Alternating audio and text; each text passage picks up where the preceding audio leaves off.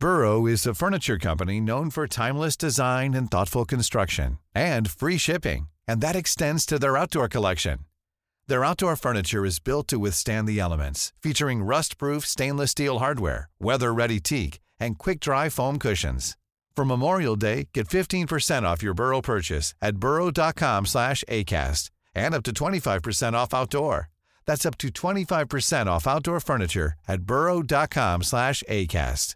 Everyone knows therapy is great for solving problems, but getting therapy has its own problems too, like finding the right therapist, fitting into their schedule, and of course, the cost. Well, BetterHelp can solve those problems. It's totally online and built around your schedule. It's surprisingly affordable too. Connect with a credentialed therapist by phone, video, or online chat, all from the comfort of your home. Visit betterhelp.com to learn more and save 10% on your first month. That's BetterHelp, H E L P. It's that time of the year. Your vacation is coming up. You can already hear the beach waves, feel the warm breeze, relax, and think about work. You really, really want it all to work out while you're away. Monday.com gives you and the team that peace of mind. When all work is on one platform and everyone's in sync, things just flow wherever you are. Tap the banner to go to Monday.com.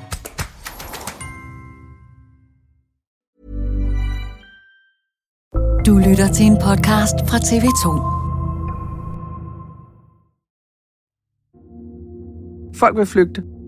Spørgsmålet er, hvor de vil flygte hen, hvor langt væk de vil flygte. Men man kan sige, lige præcis i det her område af verden, der er jo ikke rigtig, øh, hvad skal man sige, nogen gode alternativer.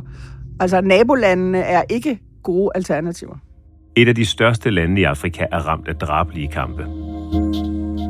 FN fordømmer nu kamphandlingerne i Sudan og opfordrer til en fredelig løsning hurtigst muligt. To militærledere, en aristokrat og en gadedreng, bekriger hinanden i en kamp om magten i Sudan. Kampene er rykket helt ind i hjertet af Sudans hovedstad Khartoum. Men hvorfor eskalerer kampene nu, og hvilken betydning kan det få? Også for os her i Europa. Det er dato i dag. Jeg hedder Thomas Bug Andersen.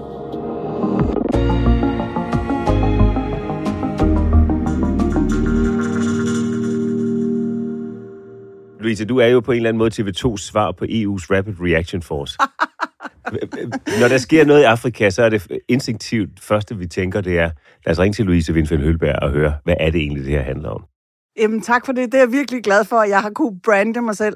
Altså i virkeligheden, så er det jo et stort sådan con amore kærlighedsprojekt, mit forhold til Afrika, fordi det er jo sjældent, at jeg rent faktisk får lov til at fortælle, hvad jeg ved om Afrika og hvad der sker i Afrika. Vil du ikke præsentere dig selv? Jeg hedder Louise Windfeldt Høberg, og jeg interesserer mig brændende for alt, hvad der foregår i Afrika. Jeg har boet på kontinentet i 10 år, og jeg har slet ikke fået nok af det endnu. I mit daglige arbejde som vært på News, der arbejder jeg ikke særlig meget med Afrika, og derfor så synes jeg, det er helt vidunderligt, når I ringer fra Dato og spørger, om jeg ikke vil komme og fortælle noget. Du sidder her fordi, at der er krig i Sudan, ikke mindst i hovedstaden Khartoum hvor folk bliver dræbt. Det øjeblik, vi optager den her samtale her, så øh, er indgået en våbenhvile. Lad os se, hvor lang tid den varer, har jeg lyst til at se. Men lad os kigge på, hvad det kan få konsekvenser for Europa, måske for Danmark, at der er krig i Sudan, og lad os se, hvad baggrunden for det er. Hvis man skal sige det helt kort, hvad er det for en konflikt, der udspiller sig i Sudan i øjeblikket? Det er en konflikt mellem to militære styrker. Sudans regulære her, og så en paramilitær milits, som hedder RSF. Og det er de to hære, der står over for hinanden. På den ene side af konflikten står lederen af Sudans regeringshær, general Abdel Fattah al-Burhan.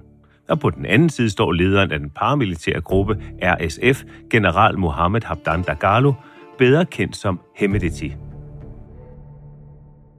Kan du tegne de to personer op?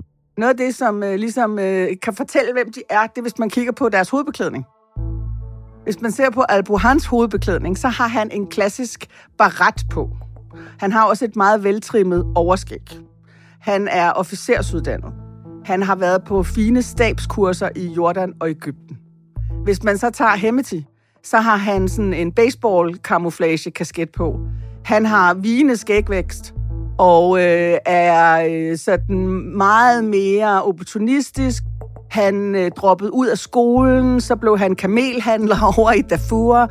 Så kom han ind i denne her Janjaweed-milits, der begik folkemord og arbejdede sig langsomt op. Og så har han hele tiden for, kunne formå at lave sådan nogle business-aftaler, særligt når det drejer sig om guld. Og guld er super vigtigt i Sudan. Det er jo Afrikas tredje største guldproducent. Så det kan man tjene rigtig mange penge på, hvis man øh, kontrollerer øh, udvindingen af guld. Al-Buhan er måske mere sådan gammeldags militært aristokrati, hvor øh, Hemeti er en gadedreng. Hvor folkets sympati? Ingen steder. De vil ikke have nogen af dem. Altså nu har jeg jo ikke lavet en meningsmåling i Sudan, men, Og der er, ingen, nej, men der er ingen tvivl om, at befolkningen, de ønsker ikke det her. De, og der er ikke nogen, de holder med. Det er ikke sådan så, at der er nogen, der har en eller anden, øh, et folkeligt mandat eller en folkelig opbakning. Befolkningen i Sudan vil bare have fred. De er så at sige klemme mellem de to krigsherrer. Hvad er styrkeforholdet mellem de to? Nu har vi jo ikke officielle troppetal, så man må regne sig frem. Man må høre de tal, der ligger, og så regne dem sammen og dividere, ikke? og så må man sige, det er nok sådan cirka det her.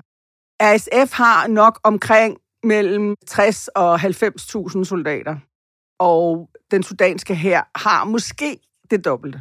Men der kan man ikke rigtig sige noget om styrkeforholdet, fordi RSF har kamperfaring. De har kæmpet i krigen i Yemen. De har også kæmpet på oprørsgeneralen Haftars side i Libyen. Så de har kamperfaring, og derudover er de siden 2017 blevet trænet af de russiske Wagner-gruppe, som vi kender fra Ukraine. De er også blevet bevæbnet af russerne. Og hvordan finansierer de det? Det gør de ved deres guldproduktion. Er det, du siger, er det, at Rusland faktisk er aktiv i den konflikt her? Vi ved ikke, hvor aktiv Rusland er lige nu. Fra officielt hold opfordrer de jo bare til en våbenhvile, og Yevgeny Prigozhin, Wagners leder, siger, at der har ikke været Wagner-soldater i Sudan i de seneste par år. Der ligger jo en indrømmelse i det, fordi så har der jo været det før. Men vi ved, at Wagner jo er massivt til stede i øh, nabolandet, den centralafrikanske republik. Så om han mener, at fordi de så er kørt ind i den centralafrikanske republik, så er de der ikke lige nu, det ved vi ikke. Hvad er det, der har udløst kampene her de seneste uger? For hvorfor er det lige nu, det eksploderer?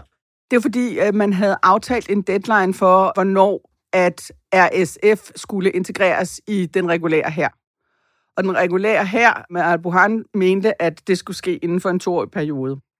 Og den deadline, den må man lige være nå.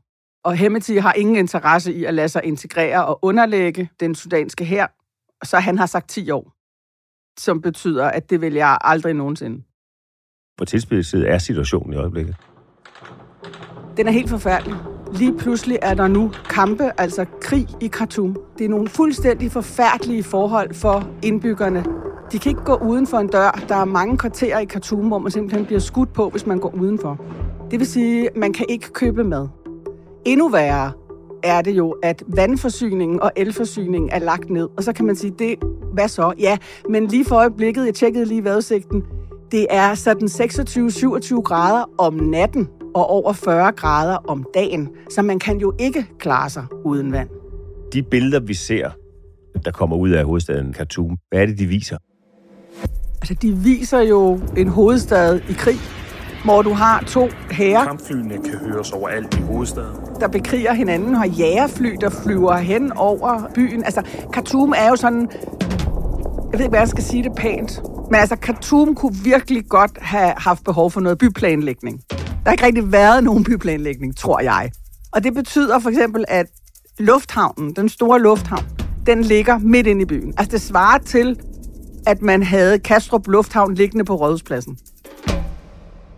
Og samtidig så ligger alle sådan vigtige offentlige bygninger og herkommandoen og præsidentpaladset også lige i det område.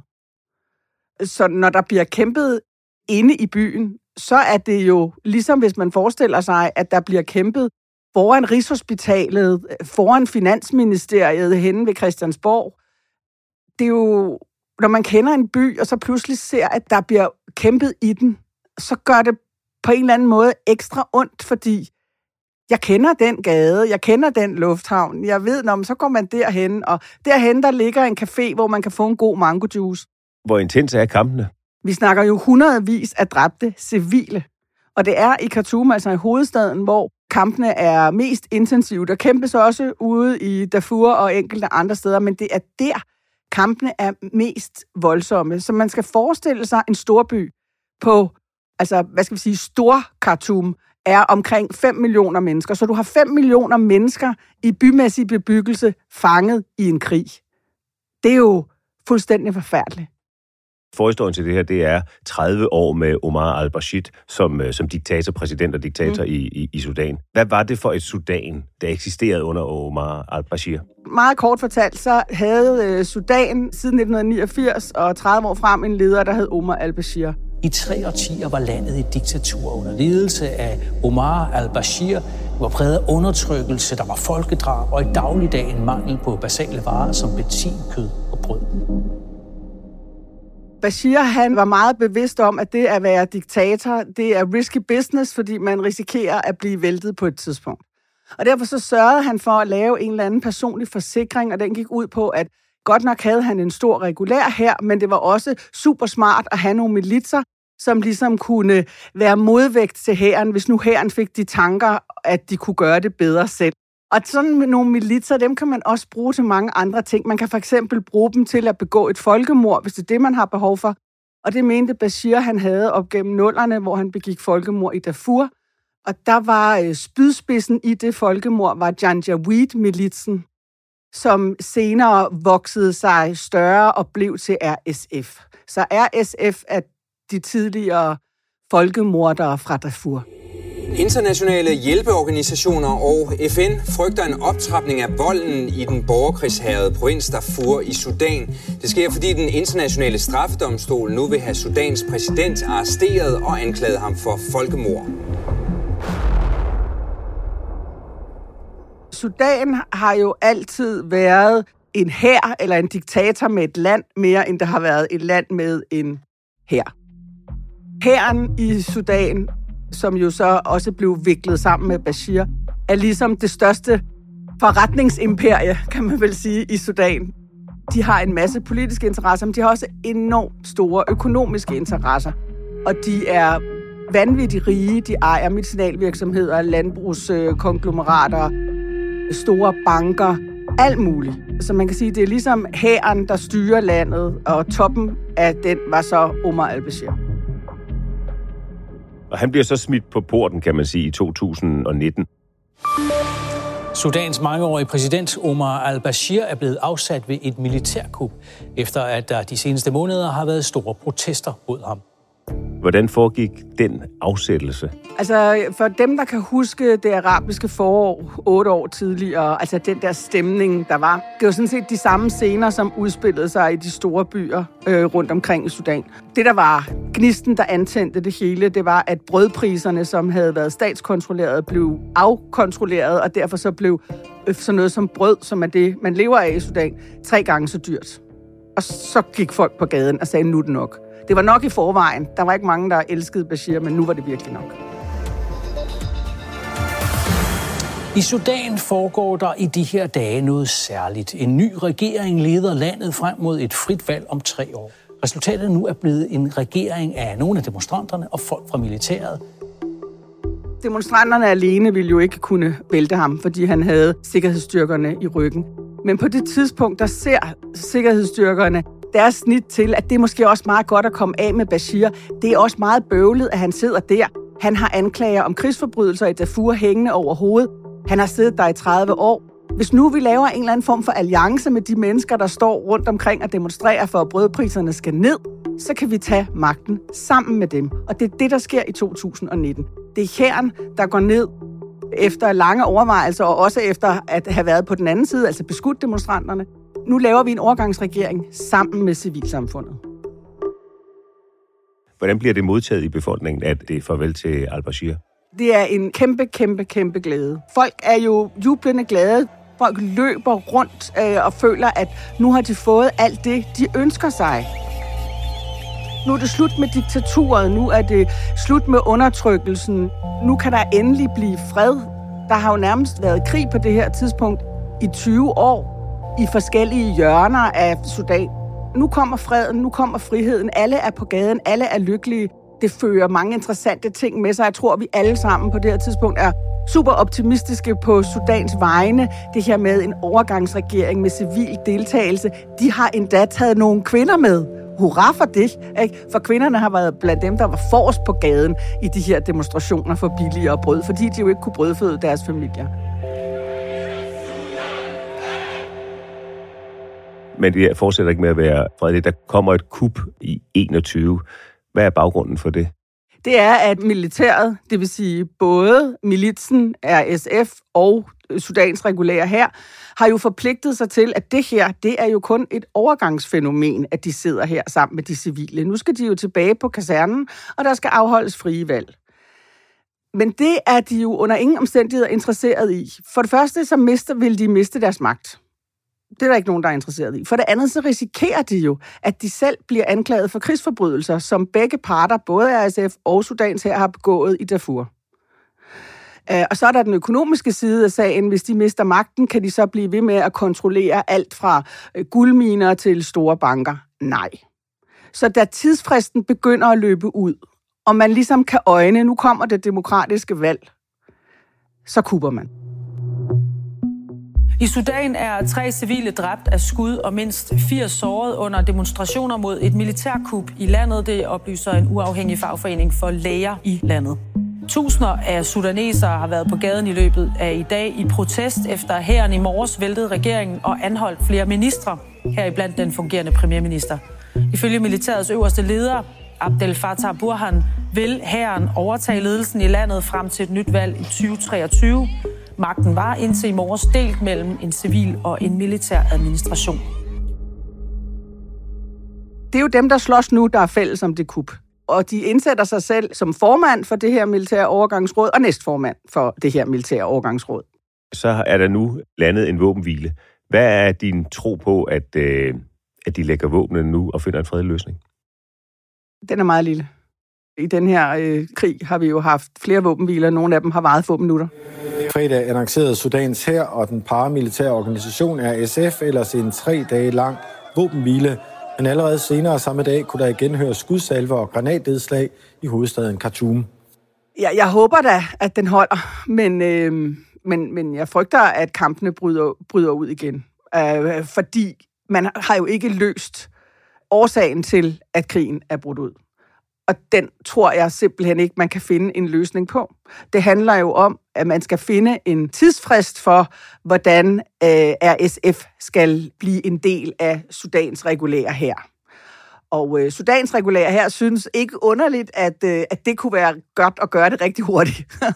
så de kunne få kontrol over det her, og de skulle underlægges kommandoen, herrekommandoen. Ikke? Hvor stort et skub er der fra det internationale samfund for at få en fredelig løsning? Kæmpe, kæmpe.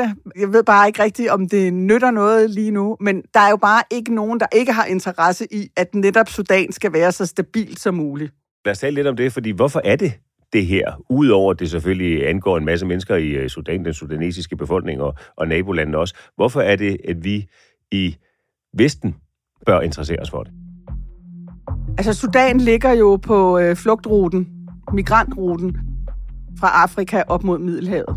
Hvis man ser på et kort, så kan man se, at man fra Sudan kan gå op gennem Libyen, hvor vi jo har set rigtig mange sejle ud fra. Hvis grænsen til Libyen, men sådan set også grænsen til Ægypten, som Sudan også har, hvis den er porøs, så er det nemmere for menneskesmuglere at få migranter op den vej. Er det din vurdering, at det her det meget vel kan betyde, at vi ser en, en forøgelse af tilstrømningen af migranter hen over Middelhavet? Det er helt klart en af de faktorer, altså særligt hvis krigen den trækker ud, så vil vi se det. Det er helt naturligt. Folk vil flygte. Spørgsmålet er, hvor de vil flygte hen, hvor langt væk de vil flygte. Men man kan sige, lige præcis i det her område af verden, der er jo ikke rigtig, øh, hvad skal man sige, nogen gode alternativer. Altså nabolandene er ikke gode alternativer. Og det rejser jo så spørgsmålet, hvordan skal man få løst den her konflikt? Du siger, at der skal etableres et eller andet samarbejde mellem øh, den formelle her og RSF. Er det realistisk? Altså, de har jo været på samme hold før. De gik jo sammen om at støtte civilbefolkningen i at vælte Omar al-Bashir, og de gik jo også sammen om kuppet i 21. Så spørgsmålet er, om øh, man ikke kan finde en eller anden øh, forhandlingsløsning. Jeg tror, det bliver helt afgørende, at ASF får lov til at blive ved med at eksistere som øh, en selvstændig øh, militær enhed. Jeg tror ikke, at Hemeti på nogen måde, så længe han er i live, er klar til at underlægge sig øh, Al-Buhans kommando. Så udsigterne til en stabil våbenhvile er der et eller andet sted. Det store spørgsmål er så, kommer Sudan nogensinde til at indfri det løfte, som man har givet sine borgere, at man vil gå fra et militært styre til et civilt styre? Optimisten i mig siger, at ja, selvfølgelig, og jeg husker 2019 og befolkningens krav om alt det, man ønsker sig, fred og demokrati, gode livsmuligheder. Men jeg har svært ved at se det. Jeg håber, jeg tager fejl. Hvad vil der skulle til for, at Sudan kan få civilstyre, blive et reelt demokrati? Øh, tid. Altså, vi kan ikke trække demokrati ned over hovedet på nogen. Og det kan også godt være, at der er et, et folkeligt ønske. Men begge herres interesser, økonomiske forretningsimperier og deres frygt for, at de selv ender ved den internationale straffedomstol for de forbrydelser, de har begået, gør, at jeg kan ikke rigtig se, hvordan at det skal kunne lade sig gøre.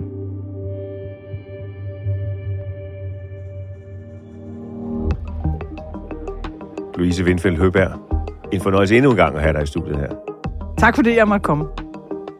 Det var Emil Laversen og Emma Bjerre Christiansen, der havde det skarpe øje på, hvad der sker på kontinentet syd for Europa. Lyddesignet er Søren Valure og Leo Peter Larsens fortjeneste. Redaktør Astrid Louise Jensen. Jeg hedder Thomas Bug Andersen. På genhør.